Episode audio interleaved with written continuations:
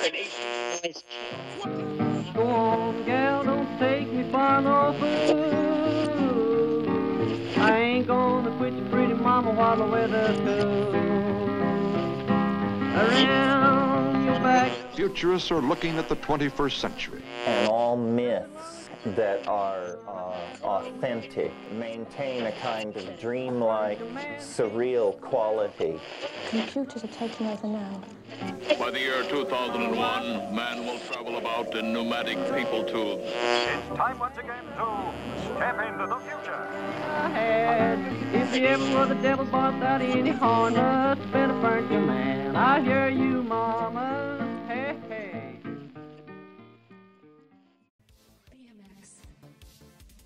All right, lately it has come to my attention that people think I'm cool. Totally tubular. Rockin' to the max. I receive this compliment, like, with fair regularity on social media, and while I am grateful that some people believe this about me, it also astonishes me every single time because I am the least cool person I know. Seriously, I was bullied all throughout my childhood for being a dork. I never fit in with anyone. Up until high school, my only friends were all the outcast kids who were bullied for being dorks and geeks and losers. Like, we were the Goonies, but without the cool adventure where we find pirate treasure in the end. In high school, I made a wider group of friends, and they were almost all wonderful people, but we were decidedly not the kids anyone else looked up to, you know? Like, we were all kind of flying under the radar, and while not being noticed was a lot better than being bullied, we were also definitely not what anyone would call cool. So given my early history as one of the least cool people on the planet, why now, in my 40s, in middle age, have people begun to perceive me as cool?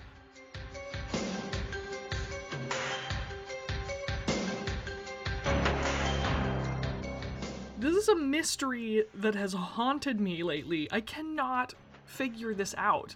It torments me. It keeps me awake at night.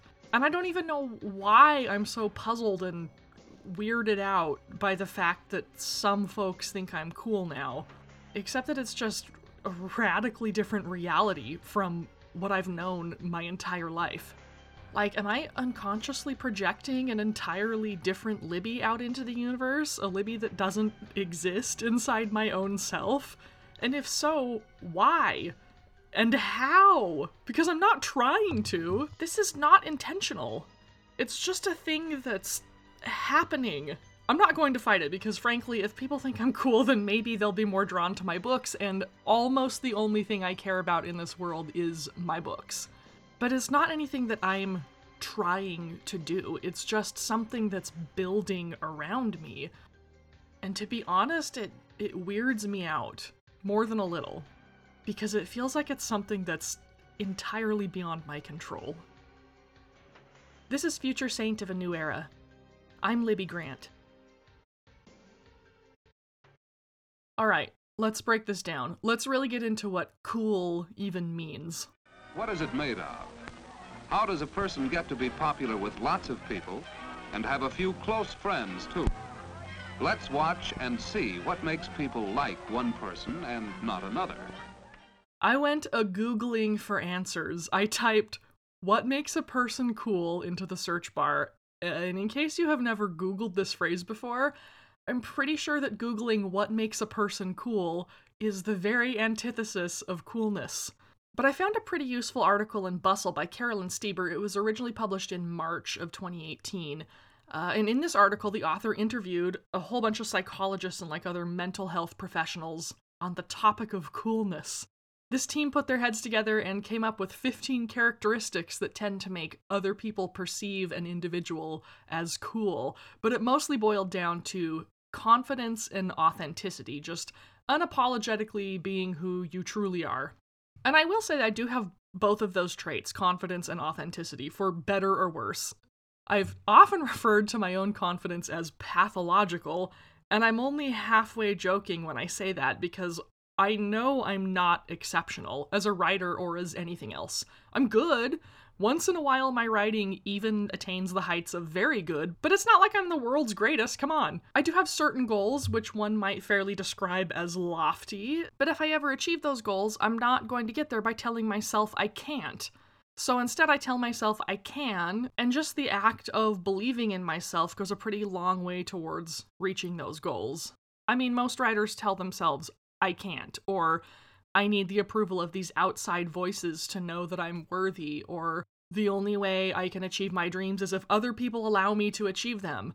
And because that's the narrative they've created for themselves, that is the reality they experience. The only thing exceptional about me is that I just tell myself a different story from what most writers or most other kinds of artists tell themselves.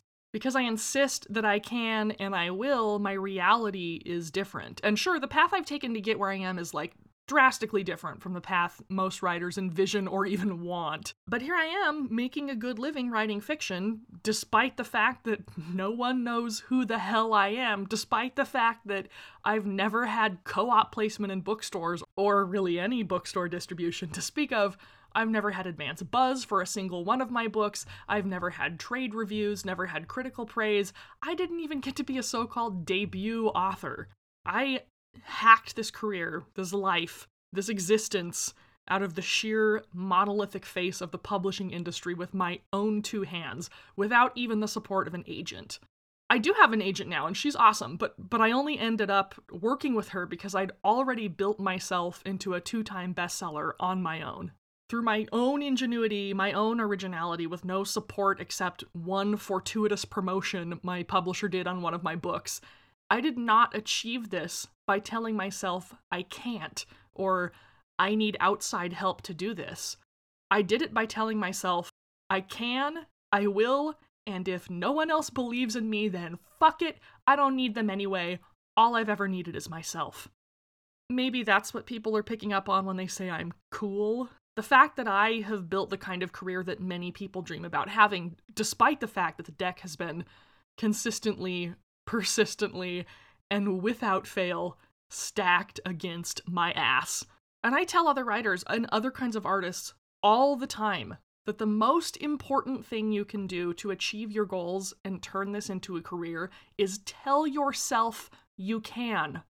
Stop telling yourself you can't, or that you need the approval of agents and publishers to get there, or if you can't do it the quote-unquote right way, then you won't do it at all. I tell other writers this because it is absolutely true, and most people, honest to God, do not believe me. They think I'm being hyperbolic, maybe, or like metaphorical in some way. They think I'm giving some kind of warm, fuzzy pep talk about believing in yourself. I'm not. I mean this quite literally. I believe, I live my life under the practice that words literally make reality. And this isn't some kind of woo either, at least not on its surface. This principle works very simply, very logically, very rationally, and here's how it works. Whatever you tell yourself is what you will come to believe. Whatever you believe will shape your actions. And the actions you take will create the reality you experience. And most people don't believe me when I tell them this is how I got to where I am. Like I get it, you know, I get why they would be hesitant to believe it because it seems too simple, too pat. It's like too much of a cliche. But the people who have believed me, who've taken my advice on personal narrative, have seen ridiculously transformative results.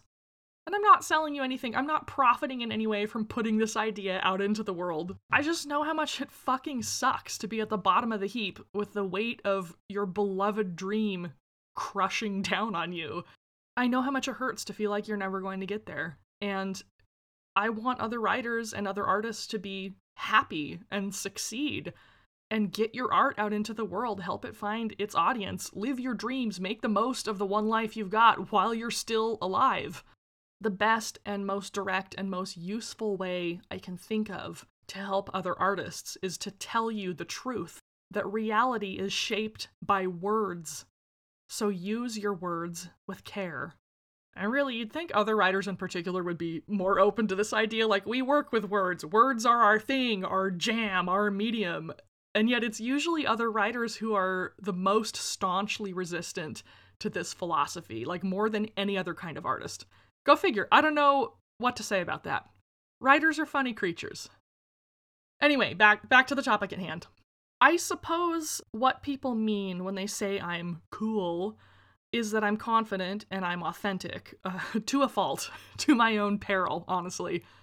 And that's fair enough. But it still surprises me whenever I hear anybody say this or, you know, see them say it on social media, because I've known Libby for 42 years, and y'all, she is not that cool. Allow me to present a by no means comprehensive list of cool things about me and uncool things about me. Brace yourselves. Okay, yes, I write books for a living. That's pretty cool. He really has it. However, I ended up with this career because I wouldn't pay attention to anything but books from a very young age. I ended up in, you know, the gifted program at my school. I'm sure probably some other people listening to this were in the same program. But I was in the gifted program purely because I was reading at a college level by the first grade. So all the adults in my life thought I was super smart. I am not super smart. Not at all. I could read like crazy, but I had zero interest in any other subject, so I just refused to do any of it. Literally all I would do for the entirety of school was read and write. And then when I got to high school, I was really into drama and band, so all I would do was like drama class and play music. That was all. Consequently, my grades were absolute shit in everything except for language arts, which made me, objectively, the dumbest kid in smart kid school. Alright, because of my previously referenced pathological confidence, I do have crazy swagger. That is true. A real cool Jonah. Unfortunately, I am also not an attractive woman. I don't know if you've ever noticed this, but our culture has no room for women who do not conform to certain very narrow and entirely arbitrary beauty standards. And if you live your life flipping the bird at all those standards of femininity, everyone gets really mad at you if you're also confident. So, more times than I can count, people have gone out of their way, like left their friends and crossed a room just to walk up to me and tell me to my face that I'm ugly. That does not happen to cool people. On the upside of that, I don't care, and I even think it's kind of funny when people do it because I think it reveals a lot about their own insecurities, so that's kind of cool. Man, he's positively frantic. Downside, though, I'm not kidding when I say I'm not an attractive woman. Here's maybe the most uncool thing of all about me. I can count on one finger the number of times I've been asked on a date. And the person who asked me on that date was Paul, who's now my husband. But at the time when he asked me, we'd already been seeing each other for weeks. And he only asked me to go on a date with him because I told him I'd never been asked on a date in my entire life. Also, when this happened, I was 30 years old. Yeah, asked on a date for the first time at age 30, and even then it was a pity date from my already boyfriend. Oh my god, that's so uncool. I did formerly work as a zookeeper. A lot of people think that's cool. Cool. Really cool. Unfortunately, zookeeping is 90% dealing with poop and 10% trying to help animals cope with the severe psychological distress of being held in captivity. That's not cool. It is true that I once smoked a joint in Jeff Ross's hot tub. Jeepers! However, my senior year of high school, I had to participate in a project for our modern living class wherein all the students were randomly given signs to wear around their necks, and each sign described, like, one of the various steps involved in correctly using a condom. The sign I had to wear said, "Lose erection." Do you think anyone ever allowed me to forget this? It was still mentioned at my 20-year high school reunion. So, you know, given all this, which as I said, is a short and not comprehensive list. Perhaps you can understand why I'm so baffled by this recent spate of people declaring I'm cool on social media. They see my confidence, they see my swagger, they see the one or two rad stories I have to tell. I see 42 years of being Libby Grant. And it's a very different view from here, folks. It's a very different view. Despite my absolute confoundment over this alleged coolness, I'm grateful. It's utterly baffling in my case, but it is really fun to realize after a lifetime of being the biggest, gawkiest, most awkward dork in the room, that just by remaining authentic to my awkward, dorky self, I've somehow circled back around to a place where some people find something worth admiring in my personality. For someone who has been so consistently not admired for so long, it's kind of nice that in the end I managed to make some sort of emotional connection with the people who are like me, you know? It's really gratifying and I guess, you know, heartwarming to realize that people who have had similar experiences to mine, who feel like they're on the outside looking in, perceive me as an example of someone who made it, who has a cool life. Right or wrong, like I can disagree with them from my perspective, knowing myself and my embarrassing, stupid history as well as I have for 42 years. But from some other people's perspective, everything I've got going on here is kinda rad. And that, you know, that makes me feel nice. So if you're one of the people out there who thinks I'm cool, then thank you. I appreciate the compliment. It has been a long time in coming. If you're one of the many people who thinks I'm extremely uncool, I hope you know that you are correct, and I am in full agreement with you. What about Jenny? Does that make her really popular? Do the boys and girls like her? Is she welcome to join this group? One of the least cool things about me, for sure, is that I have a worldview and a relationship to reality, I guess you can say, which can fairly be described as the dorkiest shit ever. You don't know how to make people like you, and you find yourself holding a grudge against them. You're standing on the outside looking in. I went into it a little bit earlier when I was talking about how words create reality. I won't go into too many details, just because I think when I talk about this stuff too much and with too much sincerity, it actually counteracts the perception of my coolness and exposes how truly not cool I am. So I keep this aspect of myself on a fairly tight leash publicly.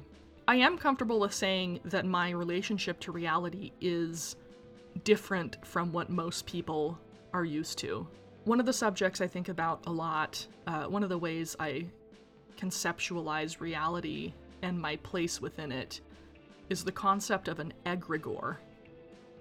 What is an egregore? That's a great question. It's a little tricky to define in a way that makes sense to people who aren't used to seeing reality as something that's malleable and at the same time bigger than what our human senses can perceive. I touched on some of these ideas a little bit in the first episode with Ben Leroy. This idea that there is more to our world than what we are capable of either sensing or understanding. There's just more reality, more dimension, more out there than human comprehension, than human works. It's all bigger and stranger than we are capable of knowing. And as I mentioned in my conversation with Ben, it's all sentient and alive, or at least that's the way I interact with it, as everything being sentient and living. That sentience, that aliveness, that individuality of an animistic universe includes ideas. Ideas are living things. They are separate things. They exist apart from human minds, but they need human minds as partners in order to have influence upon the world, in order to take action and perpetuate themselves. Now, some ideas originate from who knows where, elsewhere, it's beyond. And they visit creators of various kinds and they tinker with us a little bit until they find the right host. And then they settle in and the host creates a thing, a vessel, you know, a book, a painting, a piece of music, a dance, whatever. A thing that can carry the idea outward and seed it into more human minds. And from there, the idea can go on influencing the world because, you know, humans do things, right? We take action in an objective reality as much as reality can ever be said to be objective. If you've ever read the book Big Magic by Elizabeth Gilbert, you're already kind of familiar with this concept. She believes the same thing and kind of goes into it in Big Magic. Sometimes ideas originate from human minds, and if we construct and nurture those ideas in the right ways, we can propel them outside of ourselves with enough momentum and fuel that they keep going. They find a strength and an identity that's bigger than the person who birthed the idea. The original creator no longer has any control over the idea or even any influence over it. The idea becomes an entity unto itself, and it moves across the culture however it will, finding new hosts in which to regenerate itself, in which to pick up new aspects that, like genetic mutations in biological organisms, will fit or unfit the idea for survival. So that's an egregore, more or less. It's an entity made from thought, from idea, that has grown beyond the size and capability of the mind that created it. It's an entity that has learned how to navigate human culture for its own benefit, and it moves through our world under its own power, independent of human will. And I scheduled this thing at 9 a.m. I didn't realize that's on your end, because it's noon here. That's fine. Like, I don't know what's wrong with my brain, but I wake up by like 5:30, even if I don't set an alarm. So this is like late for me. It's okay. That's awesome. So we're all just on different time schedules, because meanwhile I was thinking noon. That's kind of when I start my thinking for the day. This is M. M. Carrigan, and I apologize for the terrible audio quality in this segment. We had a bad connection, and we had to work with what the universe was willing to give us. I hope you'll stick it out through the crummy audio, because I had such a great conversation with M. They're not only a writer, they're also the editor-in-chief of one of the most popular magazines of the contemporary literary fiction scene. You won't believe what that magazine is about, but we're about to tell you. And I scheduled this thing at 9 a.m. I didn't realize that's on your end, because it's noon here. That's fine. Like, I don't know what's wrong with my brain, but I wake up by like 5:30, even if I don't set an alarm. So this is like late for me. It's okay. That's awesome. So we're all just on different time schedules, because meanwhile I was thinking noon. That's kind of when I start my thinking for the day. I've cracked open a can of Mountain Dew. I'm ready to chit-chat. I don't get there before noon, so I'm impressed that you're ready to go at 9. Awesome. Don't be impressed. It's just, I've been like this my whole life. It caused me a lot of problems when I was younger, because my friends would always like want to hang out super late, and I was like, it's 9 p.m., I'm going to bed, so. No, it's fun. I admire the funness. So you start your morning with a Mountain Dew. Well, no, it's noon now. I start with coffee. It gets worse from there. So. Mountain Dew gives you that happy, summertime, barefoot feeling all year round. Get the barefoot feeling, drink a little bit of Mountain Dew. I first encountered you on the internets because you are the proprietor of a little publication known as Taco Bell Quarterly. Can you tell me something about what the hell Taco Bell Quarterly even is? Yes, Taco Bell Quarterly is a literary magazine that defines the intersection of art and Taco Bell. I love this so much. Thank you. And we publish literary writing, art, poems, prose, anything you want to send over. We'd love to consider it. Why? Like, how did this happen? Why did you do this to the world? I love that question. Why did I do this to the world? So I started it as a joke. One morning, I decided to tweet out to a couple hundred followers. I don't know how many followers I had. I'm one of those writers that was sort of like, well, I guess I'll join Lit Twitter now. So I did, and I submitted to a couple literary magazines. It was fun. I kind of really enjoyed clicking hard on people's things and reading their stuff. I want to do more, so I said I'm going to make a Taco Bell literary magazine, because that's, if I was going to make a literary magazine, that's just what I would have done. And then it became real. Yeah, it became really real. Em and I recorded this conversation near the middle of September 2022, and by about mid-October, Taco Bell Quarterly's follower count on Twitter began to creep north of the follower counts of some of the oldest and most venerated establishment lit mags in the entire publishing world. Magazines that have been around for 75 years and more. Magazines that are considered among the most prestigious publishing credits a writer can hope to garner. Magazines that can make a literary writer's career. First, it was Prairie Schooner. Then the Virginia Quarterly. Just a few days later, Taco Bell Quarterly's Twitter account had surpassed the follower numbers of the Southern Review, the Indiana Review, A Public Space, One Story, and the award-winning Georgia Review. By the end of September, just a few days after M and I recorded this conversation, on only its 5th issue, Taco Bell Quarterly's website, where the magazine is published, surpassed 500,000 unique user views, making this magazine about the intersection of art and fast food burritos one of the most read publications in the entire literary market. What is an egregore? It's an idea that comes to life and begins to run on its own two feet, under its own power, and largely out of the control of the person who originated that idea. It became very real. It's surprisingly popular. Well, not surprisingly, because you really curate high-quality work in Taco Bell Quarterly. Like, it's good stuff, and also, it all involves Taco Bell somehow. Yes, that's the one guideline, that every single piece must have a Taco Bell reference. And it is up to you, the creative writer, whether you want to go maximalist or minimalist with how much Taco Bell you're going to shoehorn into your writing. I love that you provide that wiggle room for the creators to interpret it as they will.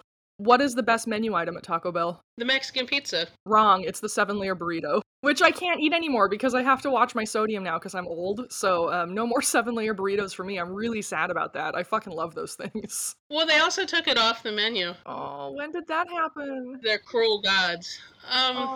It was during the menu apocalypse of 2020 when everything went to shit. Oh my god. You know, in the entire world and the Taco Bell menu.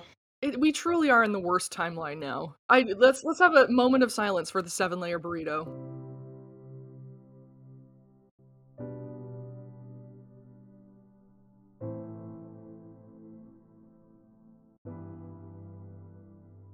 Rest in peace. Yes.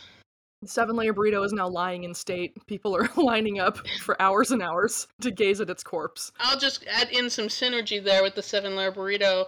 We're up to 7 million, and what we're asking for from Taco Bell, the fund for literature, $7 million. Bring back the 7-layer burrito. Oh my god, this is a worthy cause. I think we should get there. You frequently, under your guise of at TB Quarterly on Twitter, which is the Taco Bell account, the Taco Bell Quarterly account, you frequently take a piss at the Paris Review, which I am fully in favor of. Can we just talk about how much we fucking hate the Paris Review for a minute? I'd love to. What a piece of elitist shit. I hate it. It's so gross. I'm scared. We're gonna piss off the gatekeepers. Oh no! Oh no! I might be gatekept out of the literary world. How's that any fucking different from what's going on in my life for the past 42 years? I mean, it simply is true. The gates are there. They exist. Yeah, they do. But something I think is so nice about being a writer or any kind of creative person right now, like any kind of artist right now, is that there are so many more options for just kind of end running around the gates and like building your own audience and going directly to them in one way or another. You know, obviously in publishing there's the self-publishing aspect, but I know a ton of visual artists who are just like, fuck it, I'm not working with galleries. You know, they're just like, they're building their followings on Instagram or whatever. It's pretty awesome to get to be a creator in this environment. It also definitely has its challenges too, because I mean, you can probably only get so far. Like, my big goal in life is to win my Pulitzer. It's gonna happen someday, but my god, it's an uphill battle because no one will take me seriously in the literary world. And you have I looked up your book before I started chit-chatting with you, and I was looking at the reviews because I want to tell the story of how you've submitted to the Taco Bell Quarterly, and we've rejected your writing. Yes. And you are this accomplished writer. You have this book out. It's got hundreds of reviews, and people say, this book is a hell of a ride. That's what someone said. That is the dream. You're living the dream. Someone is saying your book is a freaking ride. I mean, yeah, I'm living the dream. I'm living some people's dream. I'm not living my dream, which is rough. Like, that part sucks, because I don't know which book you looked up. I have a lot of books. It was The Prophet's Wife, the latest. Oh, yeah. Okay. I mean, I'm living other people's dream, for sure, because I am able to make a living off my writing, which is great. But the grim reality of being a professional writer is the kind of writing that earns you a living isn't necessarily the kind of writing you want to be known for. So that part sucks. That part sucks real bad, because, like, I am doing a lot of writing and paying my bills from it, which I'm grateful for. And also, the kind of writing that I want people to know comes from me is just being pretty brutally ignored. Like, The Prophet's Wife should have been a much bigger book than it was. And it, well, there's all kinds of reasons why it wasn't. I know them all. I could recount them all in great detail. But because of all those fucking gatekeepers we talked about earlier, I will prudently keep my mouth shut until I have become untouchable. And then I'm going to spill all the tea. It's all coming out someday. Just today is not that day. You know, I think that mood is, I just see it across the landscape. Everybody is sort of wanting to say what's on their mind, and they're not sure when they're going to say it, but everyone is in so many fields right now. I know that we're living in the darkest timeline, but I tend to be an optimist, and I try to look for good things and good storylines, and I really see people rising up in a lot of fields and saying, you're not listening to us, for real, and we're going to start fighting back. I agree with you. I see that too, and I think it's really encouraging and really exciting. It's everywhere in our culture right now, and it's definitely coming through in the arts as well, which is so fucking awesome to see. I have seen so many people start indie literary magazines like your own in recent months and years, and it is so cool to see that people are just like, you're not going to listen to our voices? Fine. We're just going to take them directly to the people on our own. And I love that. I love that energy. I love that confidence that creators are getting. Yeah. You have talked repeatedly on your Taco Bell Quarterly Twitter account about a fantasy event, which I desperately want to see actually become real. Like, really, I want the Baja Blast to be a real thing. I want to make it happen. Can you tell us what you envision the Baja Blast as being? Yeah. So there's the most beautiful Taco Bell in the world. And I had honestly never even heard of it until I started getting a lot of submissions about it for the literary magazine. But it's in Pacifica in California, and it's on the ocean, and you can watch surfers while you eat Taco Bell. And I've looked up the pictures, and it really does look incredible. It looks like a place where I want to live my fantasy life, my best life. So yeah, I want to have the Baja Blast there when we have millions of dollars. I have to think about it, though, because I also don't want to be I wouldn't want to be extravagant in throwing parties like the Paris Review. But we do deserve to party once at that Taco Bell. That's awesome. At least once. And seriously, when it happens, I love the words you use to talk about this. You're not saying if, you're not saying maybe someday, you're saying when. And that's how you do it. That's how you make reality happen. You create it around yourself, and then you let it run wild. And yeah, someday the Baja Blast is going to be a thing. I will be there. I will definitely be stoned, which is for sure the best way to experience Taco Bell. I will have to watch my sodium intake, so I'll be moderate, but I will be there. Awesome. We will be there. I'm really excited to tell all the writers. You'll be invited. Whoever's out there listening to this, you're cool enough to come to the Baja Blast, the ultimate literary party at the most beautiful Taco Bell in the world. Everybody's coming to the fucking party. Everybody! Yes. I want to hear... Everybody is coming to the Baja Blast. Yeah, I want to hear what everyone has to say about everything. The internet can be a weird, clamoring mess of stupidity. Just like that. I'm leaving that in. A weird clamoring mess of stupidity. But I also really love how it has kind of democratized, well, kind of democratized what voices get heard and what messages get shared.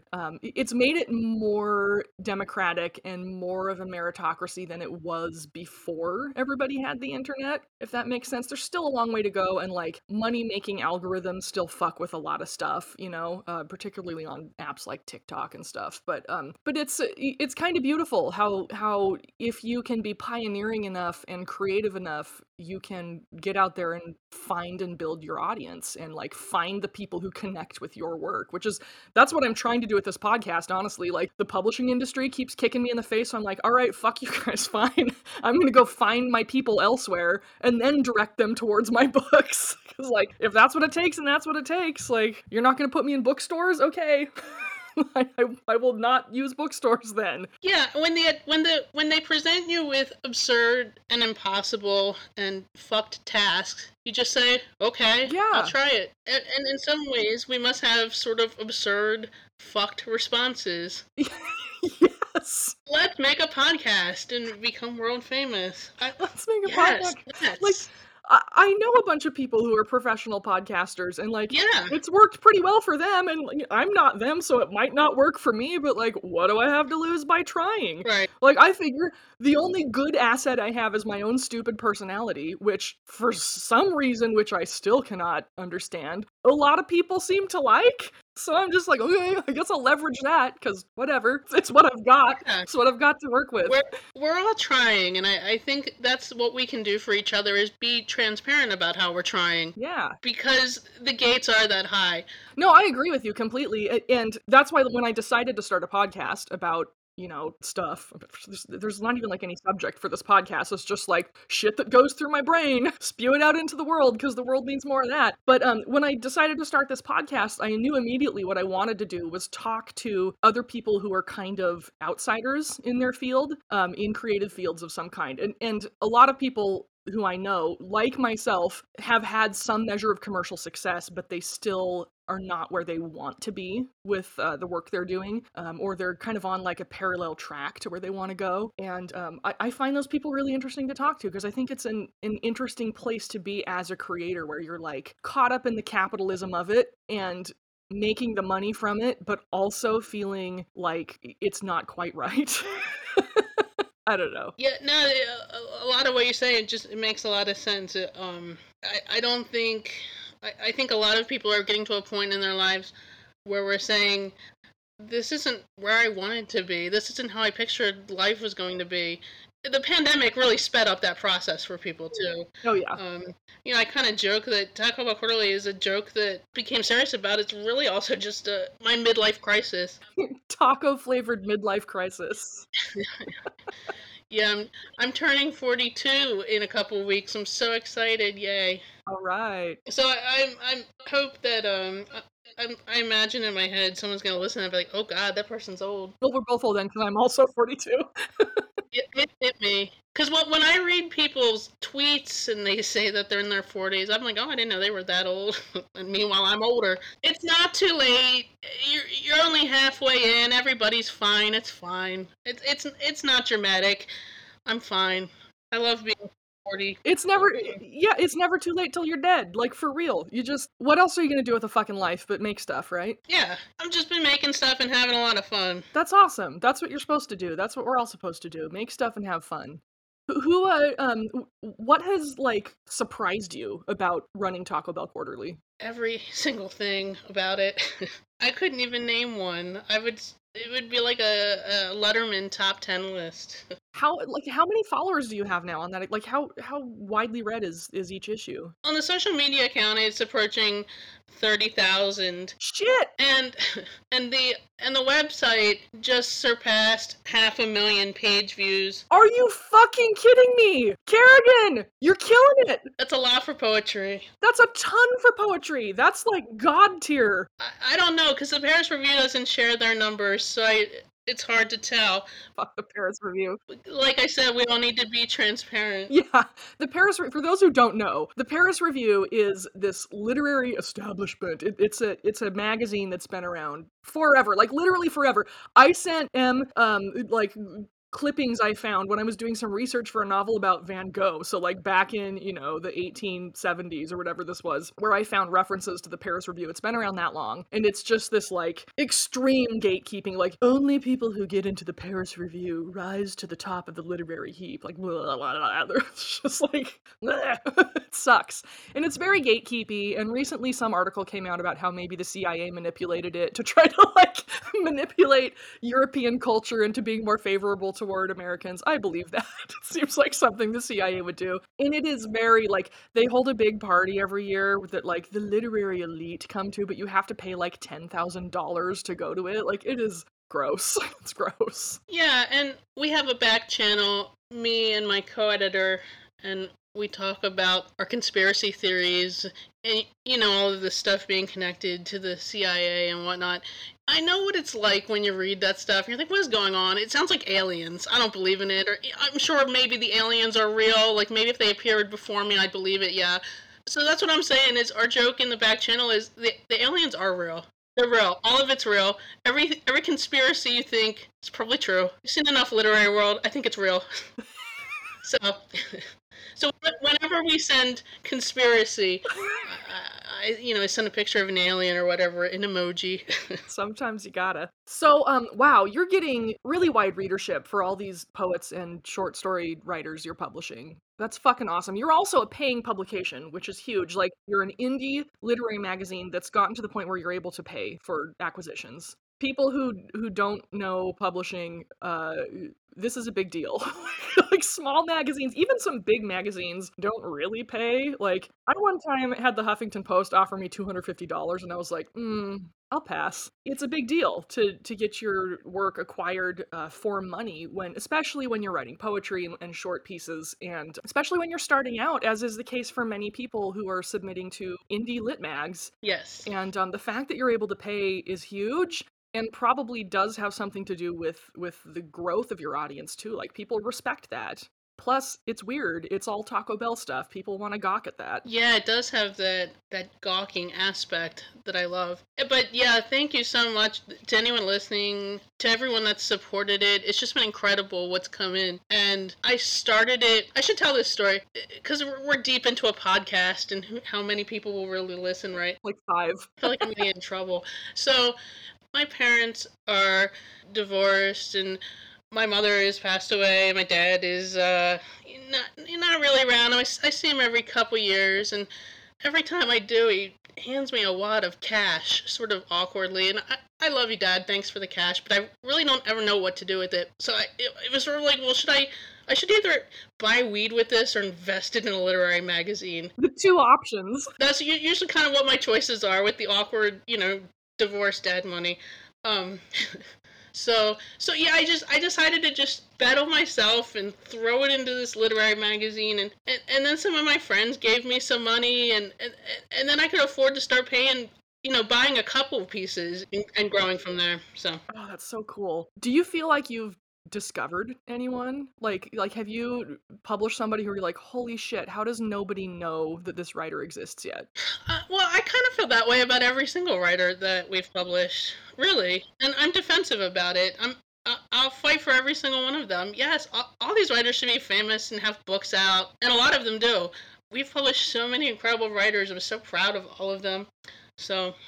And taking so many different paths as a writer, and that's just something I'd like to say too, that there isn't one way to be a writer. You don't have to go through those elite paths or anything. You don't even have to play this weird game where you're posting for your life on social media. You can just make art and nobody cares and have fun, and you're a writer, you're an artist still, no matter what. Hell yeah. Yeah. Do you I'm going to ask a question that is kind of a tense question sometimes when I ask it of creative types. I love kind of tense questions. What is the difference between art and not art, in your opinion? Well, I think it's like porn. That's a, I don't know what I'm, I'm not smart enough to pull it off the top of my head. Whoever I'm attributing this to is, or maybe it's just a cliche, but it's like, I know it when I see it, porn. I think that's the same thing as art. Yeah. Have you ever, like, I don't know how am I gonna phrase this question? Have you ever, like, really asked yourself that, like, what does art do? Like, what is its purpose? Why is it here? Why do we do this as humans? I think we just like to connect with other people, and we want other people to think we're cool. So we sort of start trying to make stuff and show off and get people to pay attention. Yeah. Oh, that makes, I mean, maybe so. That makes sense. At least that's what it's like for me personally.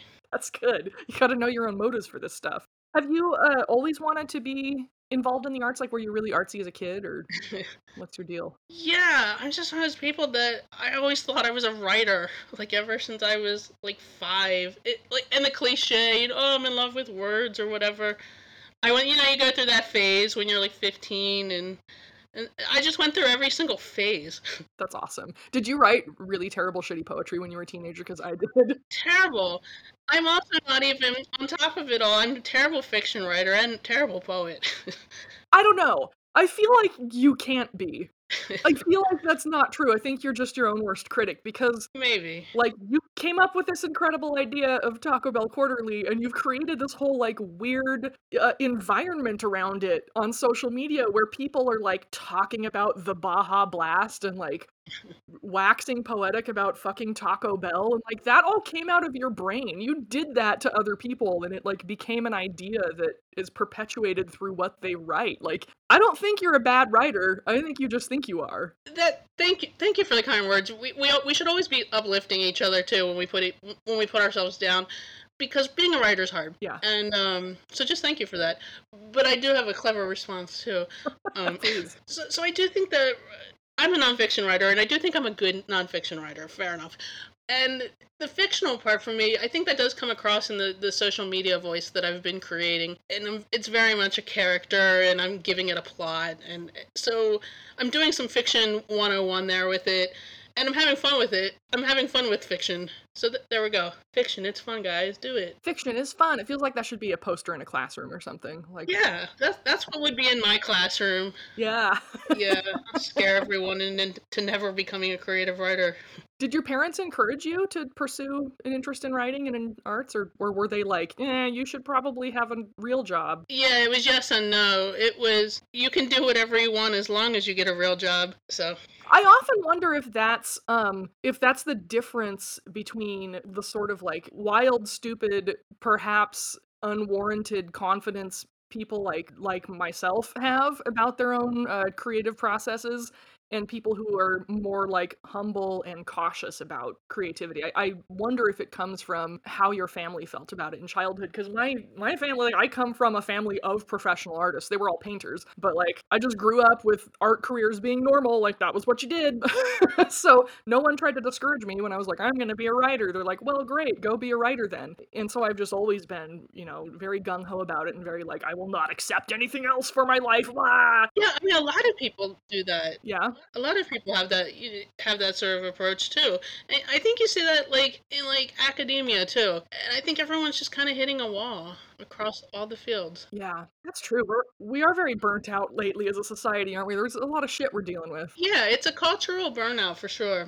What really frustrates me is that there are so many big issues going on in society right now, and what I've seen from publishers, like, in the commercial fiction world, is that they're all like, oh, we shouldn't write about that, though. We don't want to touch that, because it's not going to be, like, no one wants to read about that. I'm like, bull fucking shit, they don't want to read about it. I keep telling all my publishers, the first person to get a pandemic novel to the market that is emotional and cathartic and allows people to process these feelings is going to die on top of a giant mountain of money. Like, why are you saying no to this book I'm writing? And everyone's like, no, we don't want to read about the pandemic. I'm like, fuck you guys, everyone wants to read about the pandemic. Like, how stupid to like ignore all these problems in the fiction world, and to just insist that we have to stick to this narrow band of what's acceptable to write about and publish. It's just insane. I've not heard a single good thing about publishing. Well, yeah, I mean... Just across the board, this sounds like a terrible entity. What should we do? It can be very frustrating. The weird thing is, though, like, you've got all these great people on the sort of bottom level of it. You've got writers who are trying really hard to make great art, and you've got, like, acquisitions editors and, like, developmental and copy editors who are trying really hard to make good art. And then right above those people on the pyramid are all these jackasses with ledgers who are like, that's not going to make money, so we're not going to do it. And it is so frustrating for everyone. Like, I don't mean to make it sound like I'm dissing on the editors here, because they're just as pissed off about all this and as underpaid as all the writers are. I've sort of seen those same sentiments on Twitter and such. Yeah. And in the many articles I've read, it does seem, again, it's sort of that ground level. And I encourage everyone to stay and fight. Yeah. It is this Sisyphean task to, like, get ideas past marketing is the department that, like, puts the kibosh on stuff most of the time. And marketing is just persistently like, nobody wants a pandemic novel. It's like, really, have you asked people? Have you actually asked readers what they want to read right now? Because they all are trying to figure out how to process this fucking trauma we've all gone through collectively. And what is art for if not to process trauma? Yeah. You know, like, that's how I feel about it. Like, it's how we explore the things that we can't say otherwise, that we can't bring ourselves to say or can't bring ourselves to confront directly. Yeah. Or at least that's what I put into my books anyway. So for me to just consistently have this pandemic writing I'm doing be rejected, I'm like, what the fuck is wrong with you idiots? Like, there's so much money in this. Like, sorry to be all crass and talk about money, but, like, if you guys won't think about it from a humanitarian perspective of, like, this is what the public needs right now, at least think about it from a money perspective. This is what the public will buy right now. So, yeah, people drive me crazy. Anyway, that's something I'm going to be doing with this podcast, too. Since nobody will buy my pandemic short story collection, I'm going to bring it out as a podcast where people will be forced to listen to my god-awful voice narrating my own words. I'm excited to see where you take it. Thank you. I've got some really good pieces written so far. I've got, like, 3 short stories in what's going to be probably a 7 or 8 story collection that's all set during 2020. And I really like it. I think it's some of my best work. No one will touch it. So I'm like, well, I'm not just going to let it die on my hard drive. I'm going to get it out to an audience. So, you know, if I have to do it audibly, that's how I'll do it. Yeah, cool. Is it going to be called Future Saint of a New Era? No, that's just the name of the podcast. It's I don't really know for sure what the final title is going to be. I kind of have a working title right now. I was curious about the podcast title. The podcast title. Okay, so if you can see me, there's Van Gogh back there on my bookshelf, staring outward at me. This is an audio medium, so for those of you who are listening, behind me on my screen right now is my bookshelf. On the bottom of my shelf is a big, huge book of all of Van Gogh's works, and he is looking, he's faced outward, staring at me, so I will not forget about him, because I've been working on a novel about Van Gogh's life for a while. It's another one I'm having a difficult time selling. Who the fuck knows why? One publisher already says she didn't think Van Gogh was a very commercial idea. I was like, are you fucking kidding me? His shit is plastered on every doodad you can buy, but okay. So I've been working on this Van Gogh novel for a long time, and one of the things that really struck me as I've been researching his life and writing about him is that he came along artistically at a time when art was changing very rapidly, in part because of what was going on in Paris at the time. Like, there was just this sort of cultural revolution in Europe that was all focused on this, like, young group of creatives in Paris who were just doing everything differently. They're, like, throwing all the establishment shit out the window, doing everything new, and it changed the whole era of Western culture, not just in the art, but, like, in the way we think, in the way we act toward one another, the things we prioritize and the things we value.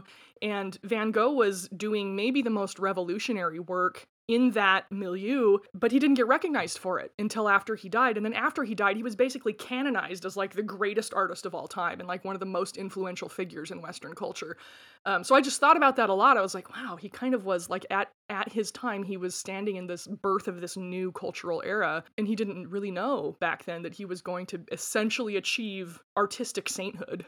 And I just thought that was fascinating. So wow, just sorry, I didn't know that. See, I'm coming on podcasts and learning stuff. Ta-da! Like, Van Gogh had the most fascinating life, and he was living in the most fascinating and interesting time that reflects our own time in really interesting ways. So yeah, I love writing about him. He's so cool, and I love the novel I'm writing about him, and God knows if it'll ever get published, and if it does, is it just going to suffer the same fate The Prophet's Wife suffered, being buried in obscurity? Probably, but maybe that's perfect for a story about Van Gogh. I don't know.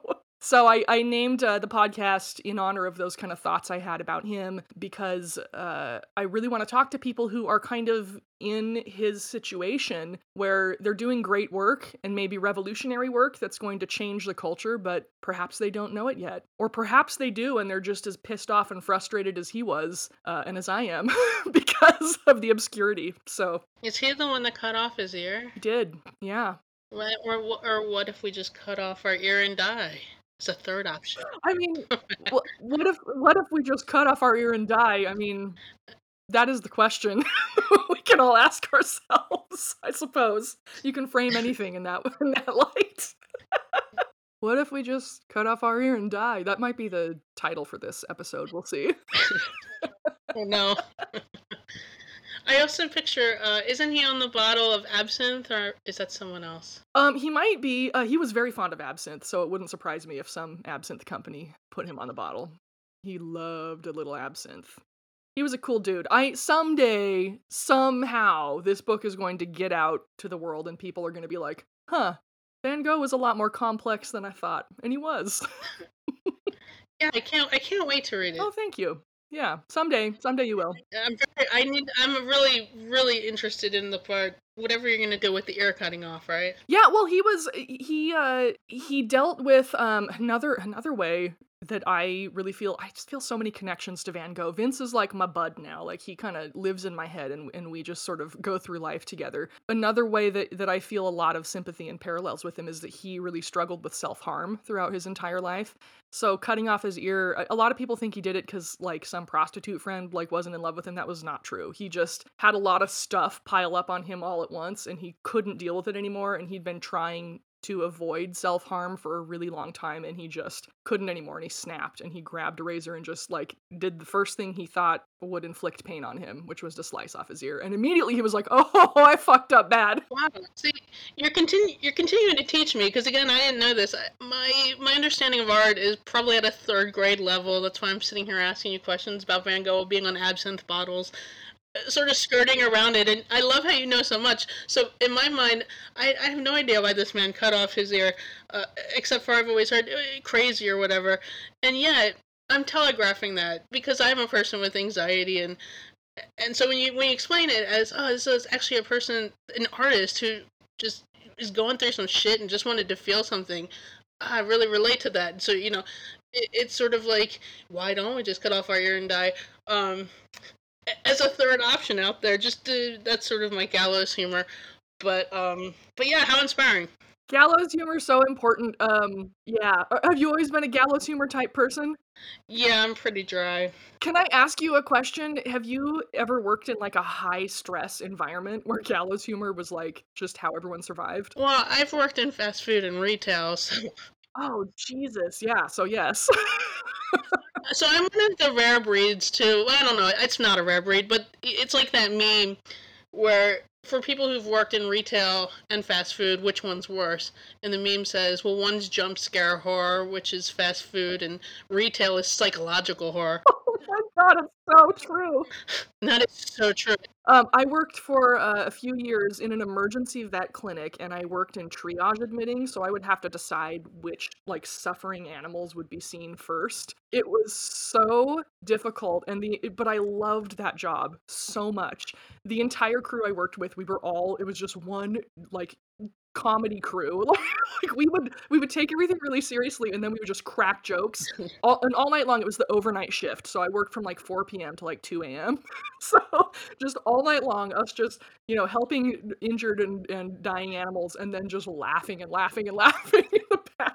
I appreciate this about you, and I think that's why we're getting along so well in this conversation, because I have one of those sickly dogs that always has to go to the emergency vet. Aww. And so I appreciate the people that work there and that can handle it and compartmentalize my pain, because when I take my dog into those places, it's bad for everyone. It's hard. It's really hard to deal with. And like, I mean, of course we always had major sympathy with everyone, the animals and the owners who were just going through so much. But then the only way we could keep ourselves sane was to just go crack jokes when no one could see. Yeah, no judgment. I have the worst sense of humor in the world. It was so fun. So. We had one 4th of July, and I was like, oh God, it's the 4th of July. I know it's just horrible shit's gonna happen left and right. We had so many cases come in, but every animal survived and was fine. And it was like the funniest night too. That's a really good story. Yeah, because we had a female cat come in named Mr. Poops. She was fine. She was okay. Somebody brought this tiny little dog in named Waffles, and he was like, we were like, what's going on with Waffles? And he said he ate 32 chicken wings. And I was like, you know the exact number? He was like, yes. We took Waffles back for an x-ray. The x-ray came back, and it was just this shape of a tiny dog just stuffed with chicken bones. We're like, yeah, that's definitely 32 chicken wings. Waffles. Waffles was fine, too, though. We got all the chicken wings out. So this is a literary novel, what you're describing. It would be a great literary novel. It's called 4th of July, and each chapter is from the point of view of one from Waffles and... Oh my God, yeah. Mr. Poops, yeah. One Mr. Poops, yeah. The whole crew. I've thought about writing a memoir of when I worked at the emergency vet clinic, but I also thought like it might be not that popular and maybe not worth my time to write just because I think a lot of people would be upset by all the animal death in it, so maybe not. You'd also have to build a really unhinged platform around animal death. I would just be like, Godspeed. Like selling it, but also kind of making it inspirational so that you can ultimately sell this book. Yeah. I know, that would be difficult. That might be beyond my abilities. That's why it would work as a literary novel. I can see it winning awards. Yeah, well, nothing I do wins awards. Oh, plenty of shortlisting, but no wins yet. One day, we will all win the awards we deserve. Someday. Oh, I better. I've been working so hard for it, and it's pissing me off. I don't even know why I want it so badly. I just do. It's just like... Yeah, same. My motivation. Same. So didn't you, am I remembering this correctly? Did you get an MFA or am I? No, I have a sad bastard degree. Oh, good. That's the best kind. Yeah, it's a master's in writing. Oh, that's cool. Yeah, hey, I shouldn't have announced it with my it's cancer voice, but that's just how I did it. So yeah, I got it from Johns Hopkins University. I mean, it's fairly impressive. I have a master's degree in writing from Johns Hopkins University. That's incredible. Wow. Good for you. But in the literary world, that means very little. Yeah, but I mean, fuck the literary world, right? Like, we can make our own literary world, and you're doing it. You're creating... God, you have 500,000 downloads on your lit magazine? Jesus Christ. Like, that's baller, dude. I guess it's a lot. I'm not sure. I have nothing to compare it to. I don't know who reads literary magazines. I would love for everyone to start sharing their numbers. Well, I can share some numbers with you. So my best-selling novel, One for the Blackbird, One for the Crow, has sold about 400,000 copies to date. So you are outperforming a strong bestseller book. Like, this book was one of the top 100 best-selling books of 2020. So you're doing better than me in terms of audience reach. That's awesome. But I think there's more to Taco Bell Quarterly than maybe you suspected there was. Like, I mean, I think people really are responding to it and love it. And you built that with your own two hands, and that's pretty fucking cool. Yeah, I guess so. I don't get too focused on... sort of all the personal audience reach and all that. Maybe I should, but yeah. That's what it takes, though. Yeah, well, the literary writers built it, too. The people that have submitted, the hundreds of writers, including yourself, the ones who I've rejected, everyone has built it. I'm just writing an unhinged character on social media to drive it, which I think is an important thing to share is people will see this as a popular thing and they'll roll their eyes and think, how did that get popular? Well, it did to just start as a nobody person just making a joke online. That's the way the best stuff starts, though, I think. Like that's genuine. I don't think you can force that kind of public appeal. I think it has to come naturally, and it has to come out of something that's just a genuine, like, whatever, you know? Like, I'm just going to throw this idea out there. I think when you try to manufacture popularity like that, I think people can kind of sense it, and they don't respond as emotionally to it. Yeah. Well, and there's something about that that's very true to creative writing, too, is that we're always trying to figure out how do you write a good story? And it's just, we're constantly thinking about the craft of writing, and when you think about it so much, that's how literary writing has become sort of this very manufactured-looking thing. Because we're sort of teaching this paint-by-numbers approach. And yeah. And I really think it has become so ingrained in the establishment, like that MFA kind of voice. And I don't mean, sincerely, I do not mean to diss anybody out there listening who has an MFA. I know you worked your fucking ass off for that and like wept and bled and suffered to get that goddamn degree. And I respect that, like, hugely. I do. Yeah, well, no diss either. In fact, I'm deeply jealous. Yeah. I'm pretty sure I'd have my Pulitzer by now if I'd gotten an MFA. I really also respect that world. I do. I think it's really cool when people go to study art and just really believe it and throw yourself into it. I kind of hate myself that I've always been so much of a skeptic. So everyone who's an outsider, part of their outsiderness is also just them. I'm a little bit jealous that I feel like I can't be an insider because I'll never have one of the cool degrees. So I don't want to diss anyone. I think that's awesome when people put themselves out there and do that. Yeah, for sure. But I also, like, the other side of that coin is I do think that kind of trained MFA voice has become so prevalent in literary fiction that anything that does not have that voice isn't even recognized as, like, belonging within that canon. So, like, I technically didn't even graduate from high school, let alone go to college. And the way I write is not like the way an MFA writes. And I think that's a good thing. I like that variety, you know? Like, I really love seeking out and reading authors who don't sound like they were trained and polished. That's my fave in terms, you know, as a reader. And so that's how I write as well. And it definitely, like, works against me when pursuing my goals. But, like, also, what the fuck else am I supposed to do?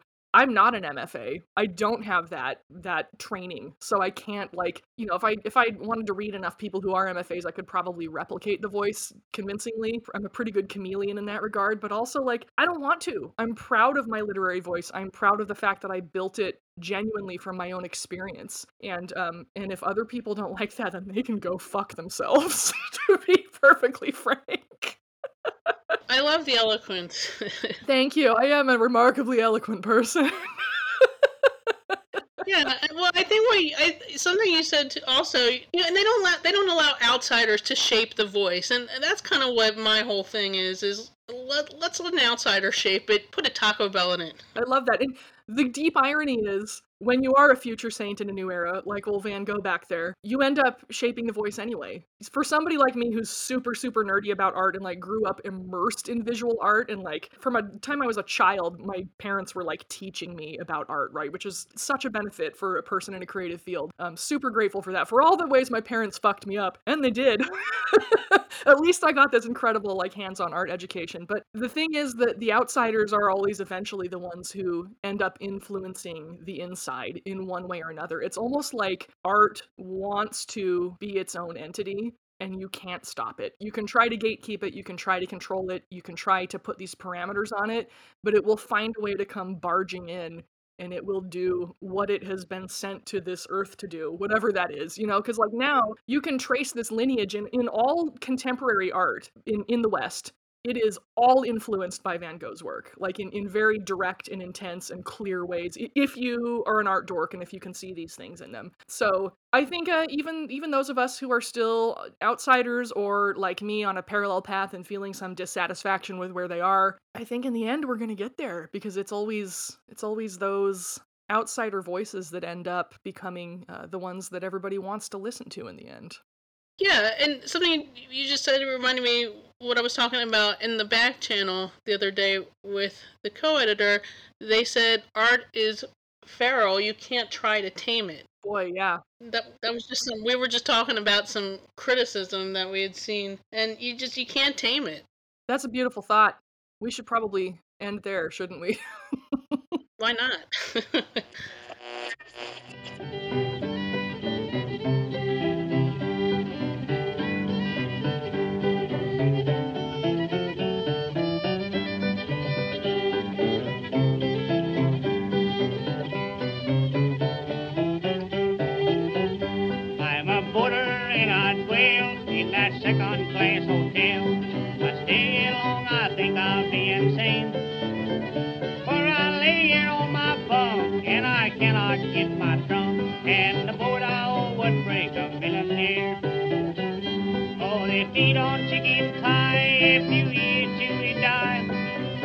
You cannot cut it with a sword. Oh, the undertaker hanging around for that work to be found in that awful hungry hay down where I bore.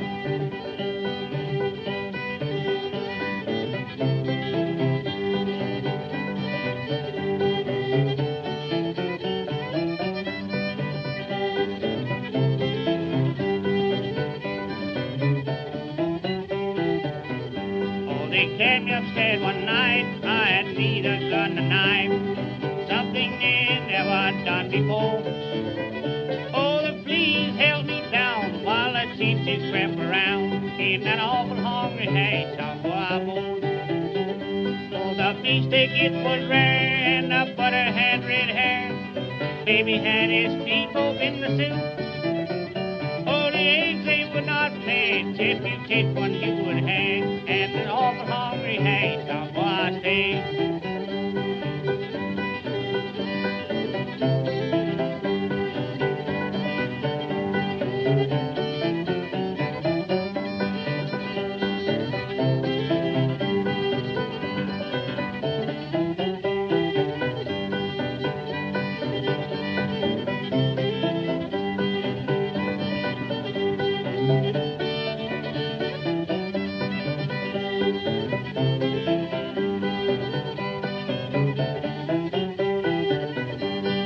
It was rare, and the butter had red hair. Baby had his feet all in a soup. Oh, the eggs, they would not chance if you take one you would have. And an awful hungry hand down by day.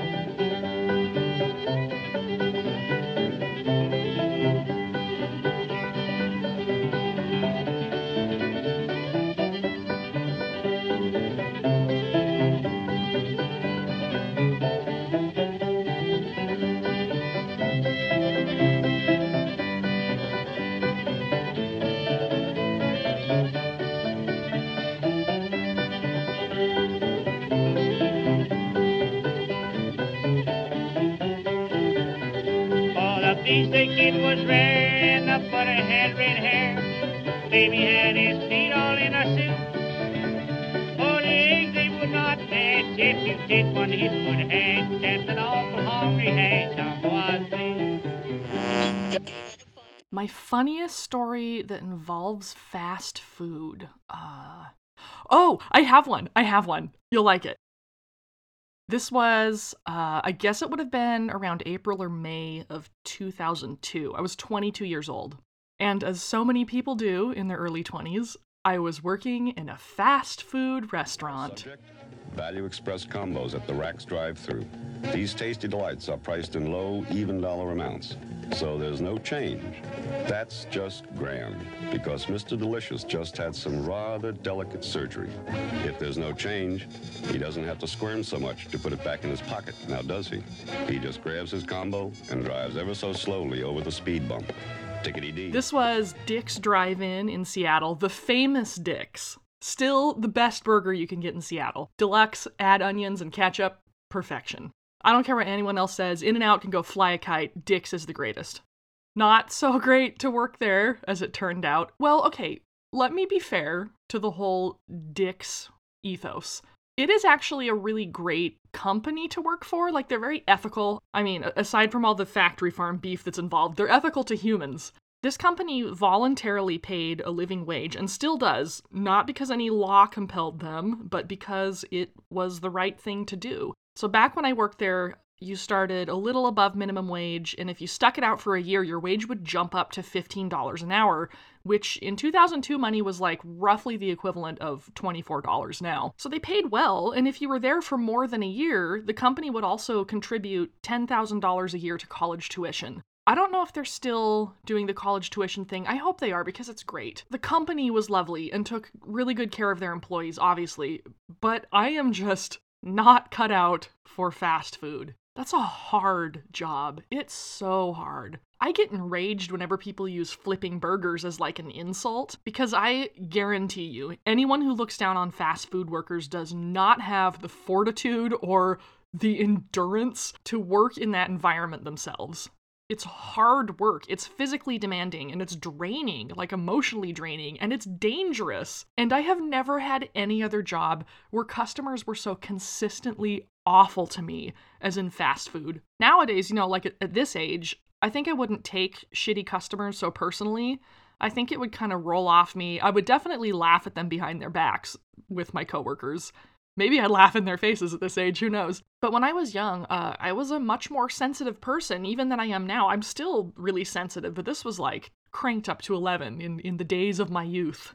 I mean, there were so many awful customers who were just garbage human beings who obviously looked forward all day to being able to mistreat someone as, you know, I guess like as an outlet for their feelings about the ways they were also mistreated by this world. That's my generous interpretation as a middle-aged woman who has gained the smallest modicum of wisdom and perspective as she rockets towards menopause. The reality is probably just like all those people are colossal pieces of shit who think it's their God-given right to use fast food workers as their personal punching bags. I don't know.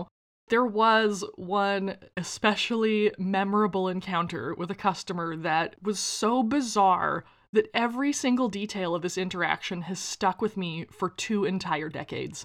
So along with the obvious milkshakes, Dick's also sells ice cream cones, and you can get hot fudge on top of a cone if you want it. And I had this woman, I don't know if she was drunk or what, but she really wanted me to sell her a cone filled with hot fudge. No ice cream, just hot fudge inside a cone. And like, I was perfectly willing to fulfill this unusual request, but Dick's had just recently switched from like the old-fashioned cash tills to a computerized system, and then everything we sold had to be entered into the computer. And there just was no option for hot fudge in a cone, and I kept trying to explain that fact to this woman, and she kept getting more and more pissed off. I told her I could charge her for an ice cream cone and then just give her a cone filled with fudge, but she didn't want that. She thought she shouldn't have to pay the full price of an ice cream cone if she wasn't getting any ice cream. So we were at an impasse. And she just kept escalating, and I was staying calm and like giving her the one option that would work, and she would not accept it until finally she was throwing a full-on tantrum in my line. Like toddler style, stomping her feet, bald fists, red face, screaming, and I will never forget this. She kept shrieking over and over at the top of her voice, "Give me my fucking fudge!"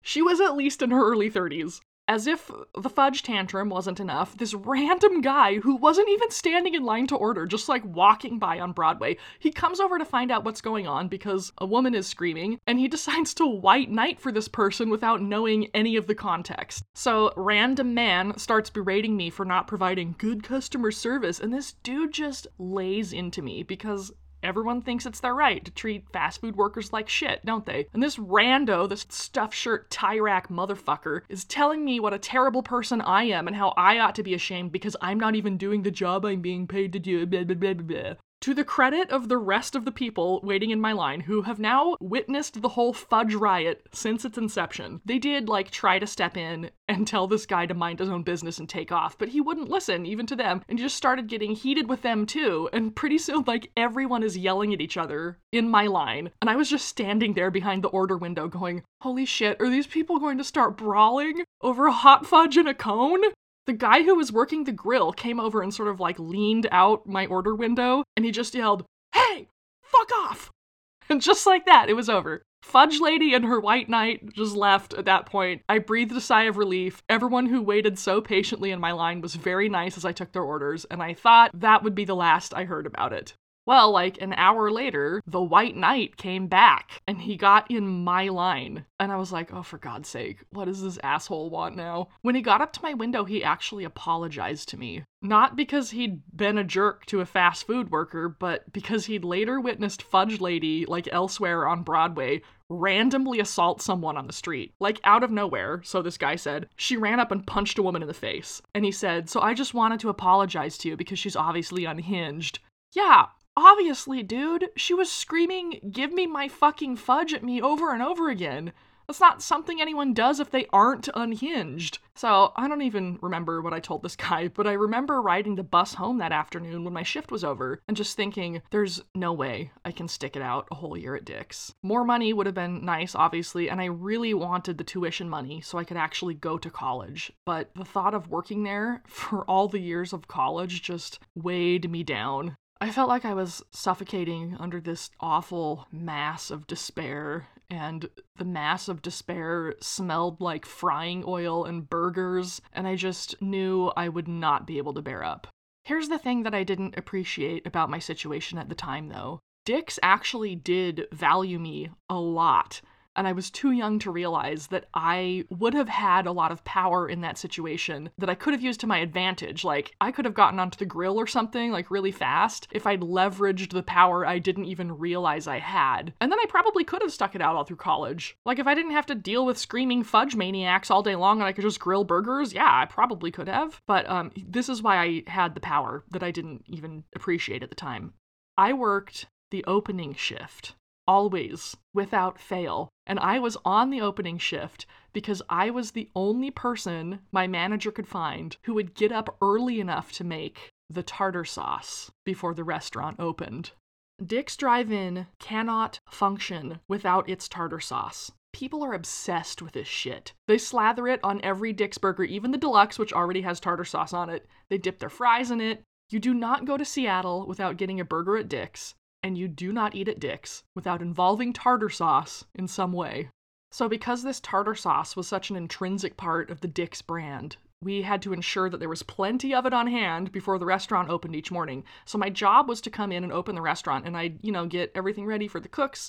I'd do another clean. We were, really huge on cleanliness there. But my manager always stressed that the most critical task I could possibly perform each and every morning was making enough tartar sauce to get us through the whole day. All right, here's the secret to the famous tartar sauce of Dick's Drive-In. Are you ready? Brace yourselves. 5-gallon bucket of mayonnaise. 2 128-ounce cans of dill pickle relish. That's it. That's all it is. It's mayo mixed with relish, you guys. So every morning at 7:30 a.m., after riding a bus for over an hour to get into the city, I would open up a fresh 5-gallon bucket of industrial mayonnaise, and I would use this, long-handled little tin pan. I vividly remember this thing. And I would scoop out half the fresh mayo into one of the tartar sauce bins and half into the other, and then I would open the 2 cans of relish and dump them into the bins, and then I had to mix it all together. Technically, there was this big paddle-like thing I was using to mix, but really, it didn't work that well, so I just used my arms. I mean, with really long plastic gloves on, of course. But every single morning, before I'd even had my breakfast, I was up to my armpits in 5 gallons of tartar sauce. Oh, and some mornings it was 10 gallons, because on the last 2 days of my shift, I would make double batches of tartar sauce because, again, nobody else would get up early enough to do this job, and God forbid if Dick's Drive-In runs out of tartar sauce. You think the fudge meltdown was bad? If customers couldn't get tartar sauce at Dick's, it would be like the January 6th insurrection. Just mayhem. So anyway, the funny part, believe it or not, is not the fudge riot or the fact that I started my day with both arms plunged into vats of tartar sauce. The funny part is how I quit my job at Dick's. I'd had a really bad week. I'd had a really bad life, It's so fucking hard to be that age. It's hard to be new at adulthood and constantly broke and to have no stability at all, just totally unmoored, trying to flounder your way through life like you've got it together and you have nothing together. Everything around you, everything about you is in constant disarray, and you feel like it's definitely never going to get any better, ever. Like, the template for the whole rest of your life is set now because you're an adult and this is the best you have to look forward to. Anyway, I was living with a roommate, Jake, who, I had been good friends with him in high school, but he got really religious immediately after high school. Maybe it was understandable because he actually was really sick when he was, I think, 18. He was in the hospital for a while, and I wonder if that experience kind of changed him, Because we'd been great friends for many years, and he'd always been Christian, but not the weird kind of Christian. But in our early 20s, he became the weird kind, like the awful, judgy, mean-spirited kind. And I didn't know how bad he really was with this stuff until we were living together. And then we had a lease, and I was like, great, I'll just stick with this bullshit until our lease is up, and then we can both go our separate ways, and that'll be that. Jake apparently had a huge problem with the fact that I was an unmarried woman who was enjoying a perfectly normal, healthy sex life. Because he had such strong feelings about his religion, I never brought anyone I was seeing over to our place. Just, I didn't want to make him uncomfortable, It was his home, too. And if he didn't want to be confronted by my casual sex, I thought, well, that's fair enough. So I just, I just never brought anyone home. I would go stay at the guy's place, but I kept my life as my own business, and I thought that would have been reasonable enough to keep any roommate happy. But no, Jake was so offended by my harlotry that he told one of our mutual friends that he was planning to move out without telling me and, stick me with the full cost of our rent. Jake's big plan was to wait till I was at work and then load all his shit up in his car and just ghost me. What a fucking coward. But our mutual friend, for obvious reasons, thought I deserved to get a heads up so I could plan to find another roommate and wouldn't be even more financially ruined than I already was just by dint of the fact that I was 22 years old. And I got her text about this while I was on the bus that morning. And, I thanked her for letting me know what Jake was planning, and I debated whether I should call Jake and, bitch him out and tell him I knew about his very Christianly plot to skip out on his obligations and lie to me, like Jesus would do. And then I thought, oh, God, now I really am stuck at Dick's forever. I think I felt like there was no way I'd be able to find another roommate, which isn't true. I could have found someone, but in the crisis of the moment, I was like, I have to do this all on my own. I have to be able to afford this rent on my own. There's nothing else for it. And that meant sticking it out at Dick's indefinitely, because how else could I find a job that would eventually pay me enough to live on? I was so upset all through that workday and just trying not to show it, trying to just hold it all together. I made the goddamn tartar sauce. I did everything I was supposed to do. It was miserable. People were yelling at me. I felt helpless. Really, that's what it came down to. I felt powerless in my own life. And I was sick of feeling that way. I felt powerless all along from my earliest memories, just powerless and hopeless. And I was sick of it. I was sick of doing things because I had to. I wanted to live the kind of life where I did things because I chose to do them, not because I had no choice but to do them. You see what I mean? And right at the end of my shift, even though I had this enormous weight of the full rent and the education I still thought I could obtain and the dream of becoming a writer, which seemed impossible then, because I had no time. I had to work so hard all the time. But even though all those problems were still there, for some reason I allowed this one wild moment of the purest, most spontaneous impulsivity to seize me and carry me away. I threw myself into the chaos for once instead of trying to hide from it or force it into some thin veneer of order. I embraced chaos. I had my coat and my backpack and everything. I was just walking out the back door of the restaurant and I obeyed the instinct. I turned on my heel with no planning, no thought about this. I just did it in the moment and I yelled, "Hey! I quit!" Oh God, pandemonium. The manager freaked out. The look on his face, I can still see it. I know he was thinking, who's gonna make the tartar sauce? He kind of yelled for me to wait, but I was not going to wait. I took off running up Broadway, and I hadn't gone half a block when I noticed that people were noticing me and kind of laughing, and I glanced back over my shoulder and my manager was running after me, yelling for me to come back because no one else would make the tartar sauce. I should have gone back. If I'd have been wiser, I would have used the tartar sauce as a point of negotiation, and I would have probably built a stable life for myself much sooner than I actually did. But I was only 22, I hadn't yet learned to see myself as a powerful person. He chased me for 3 or 4 blocks, pretty much the whole length of Broadway, or where all the shops are on Broadway, But he never caught me. I was a fast runner back then, and I had a lot of motivation to keep going, because now that I had removed the job I hated from the picture, right at the moment when I most needed a job, the only possibility that remained to me was to find a better job, and fast. And I did. That's a story for another time, though. In that moment, while I was booking it up Broadway with my manager chasing me in his greasy apron with his little paper cap blowing off his head, I didn't know if I was ever going to find another job again. All I knew is that somebody else was going to have to step the fuck up now and make that tartar sauce, because I wasn't doing it anymore.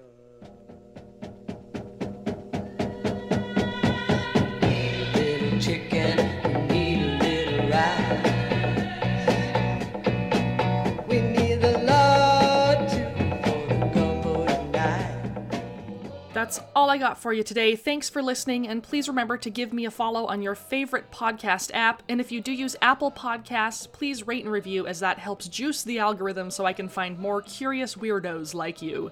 You definitely want to follow Taco Bell Quarterly, which you can do at tacobellquarterly.org. Support the magazine by snagging some of their awesome merch, find their social media links on the site, and, of course, support M. Carrigan directly by giving them a follow on Twitter, if Twitter still exists, at M. Carrigan.